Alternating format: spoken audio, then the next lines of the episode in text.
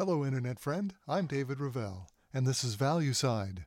For all of our articles and podcasts, visit valueside.com. Well, today, who do I thank?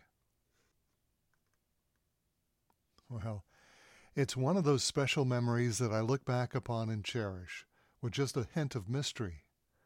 The year was 2001, and we were visiting my old hometown, Santa Barbara. After going to Mass at Mission Santa Barbara, we headed over to the Four Seasons, renowned for its Sunday brunch. It was the perfect place for the family to enjoy a bite to eat. Now, my wife and I had planned for this trip for months, timed perfectly to match the holidays. And why not? Santa Barbara almost always has perfect weather this time of the year, and it's an excellent opportunity to escape the East Coast cold. Now, the Biltmore did not disappoint. Laid out before us was a sumptuous display of the most beautiful breakfast treats, from the freshest seafood to traditional eggs with all the trimmings. My favorites are the Pacific catch, from salmon to shrimp to oysters. I had them all. but first, a round of mimosas, orange juice and champagne, to get things started. Now the food and setting were perfection, a treat for all our senses and we languished at brunch for hours, bantering back and forth, mesmerized by the sheer beauty of it all. But like all good things, this too would end, and I asked for the check. No check, said the waitress. Someone has already paid for your brunch. Startled, I responded, Well, is there someone I can thank?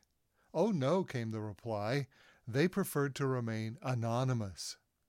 I thanked the waitress for her outstanding service and asked if she could express my gratitude.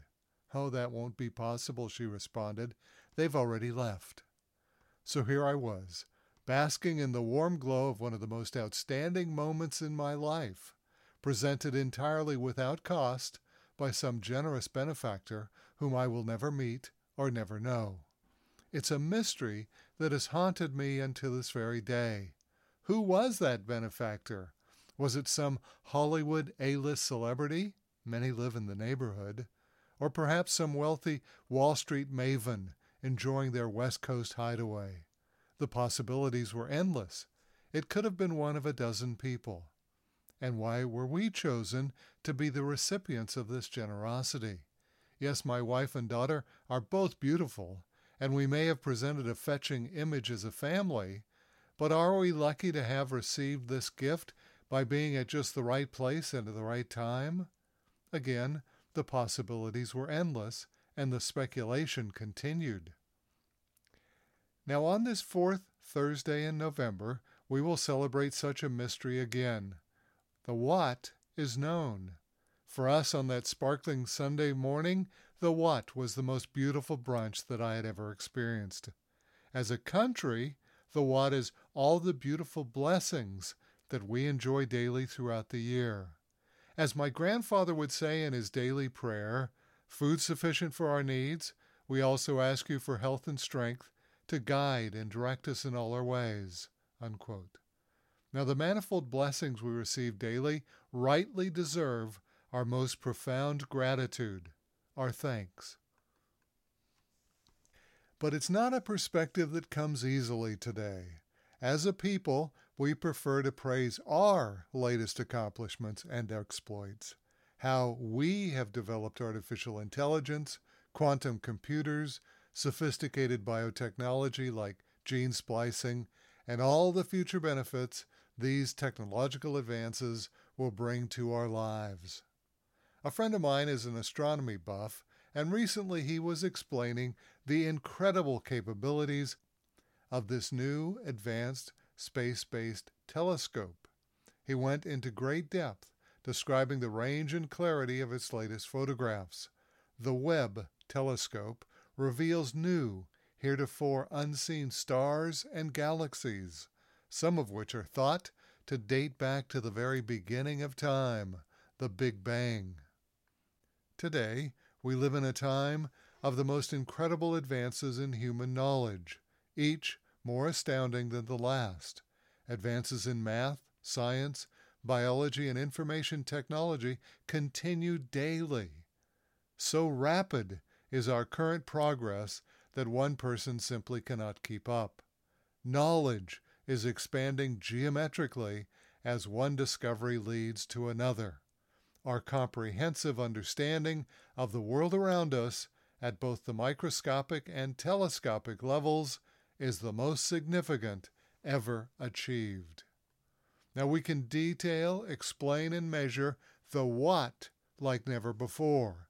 But ultimately, we find ourselves in the same place that I was on that beautiful Sunday brunch. My question involved not the what, but the who. I thoroughly understood what had occurred. Someone had gifted our family with a wonderful brunch. But the question remained who?